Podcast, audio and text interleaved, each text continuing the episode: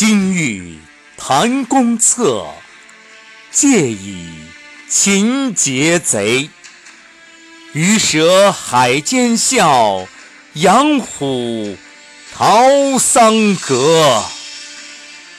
树暗走痴故，俯空苦远客。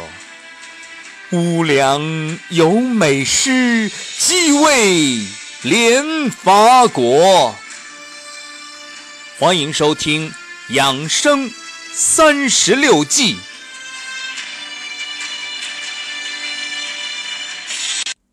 养生三十六计，敌战计，第十五计：调虎离山。原点：待天以困之。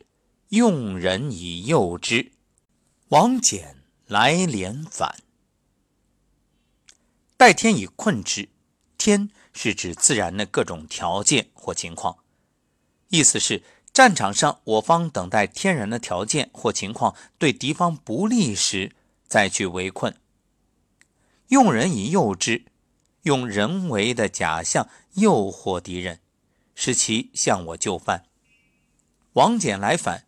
语出《易经》简卦，简卦名，本卦为易卦相叠，艮下坎上，上卦为坎为水，下卦为艮为山。山上有水流，山石多险，水流曲折，形容这道路不容易。这是本卦的卦象。简困难，反广大美好。这王翦来反的意思就是去的时候艰难，来的时候美好。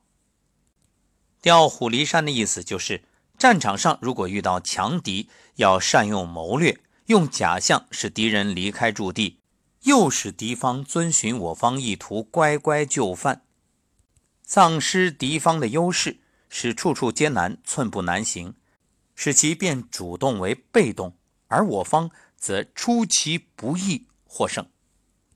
正所谓调虎离山占好位。龙虎神威荡无存。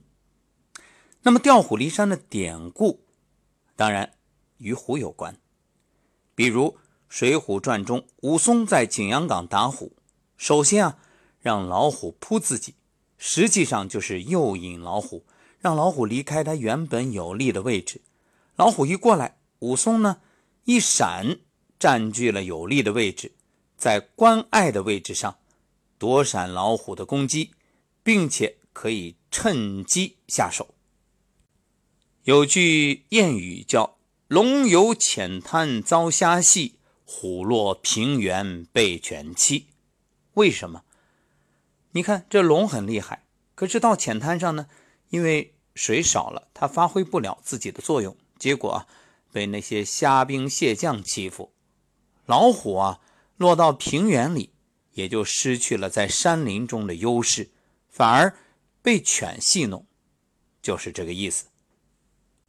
就是说啊，势力非常强大的事物，一旦离开它生存之地，离开它的优势，力量就会大打折扣。从中医的角度来谈调虎离山，很简单呀，改变环境啊。比如在一些环境里，这病毒肆虐，因为有利于病毒生长呀。那你就换一个环境，让病毒无法存活就好了呀。这也正是中医所讲的“正气存内，邪不可干”。无论是什么样的问题，你先要让自己身体的正气足起来，让病毒无处遁形，失去它赖以生存的环境，切断它的供给。这病毒呢，就像失去了有利地形的老虎一样。慢慢的不能发威了，所以这养生啊，不是先想着怎么去治这个病，而是先反其道而行之，改变所处的环境。说到这儿，特别想和大家分享今天一位听友的咨询，他加了好友之后问我能找你看病吗？我说你好，我不看病，因为我不是医生。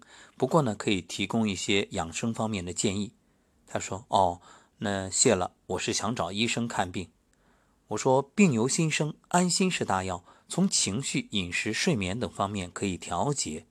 然后这位听友回答：“你说的很对，但我现在是有病，单纯的养生恐怕不行。”我又告诉他，病不是治好的，而是调理衡，慢慢的身体的能量提升了，自己疗愈的。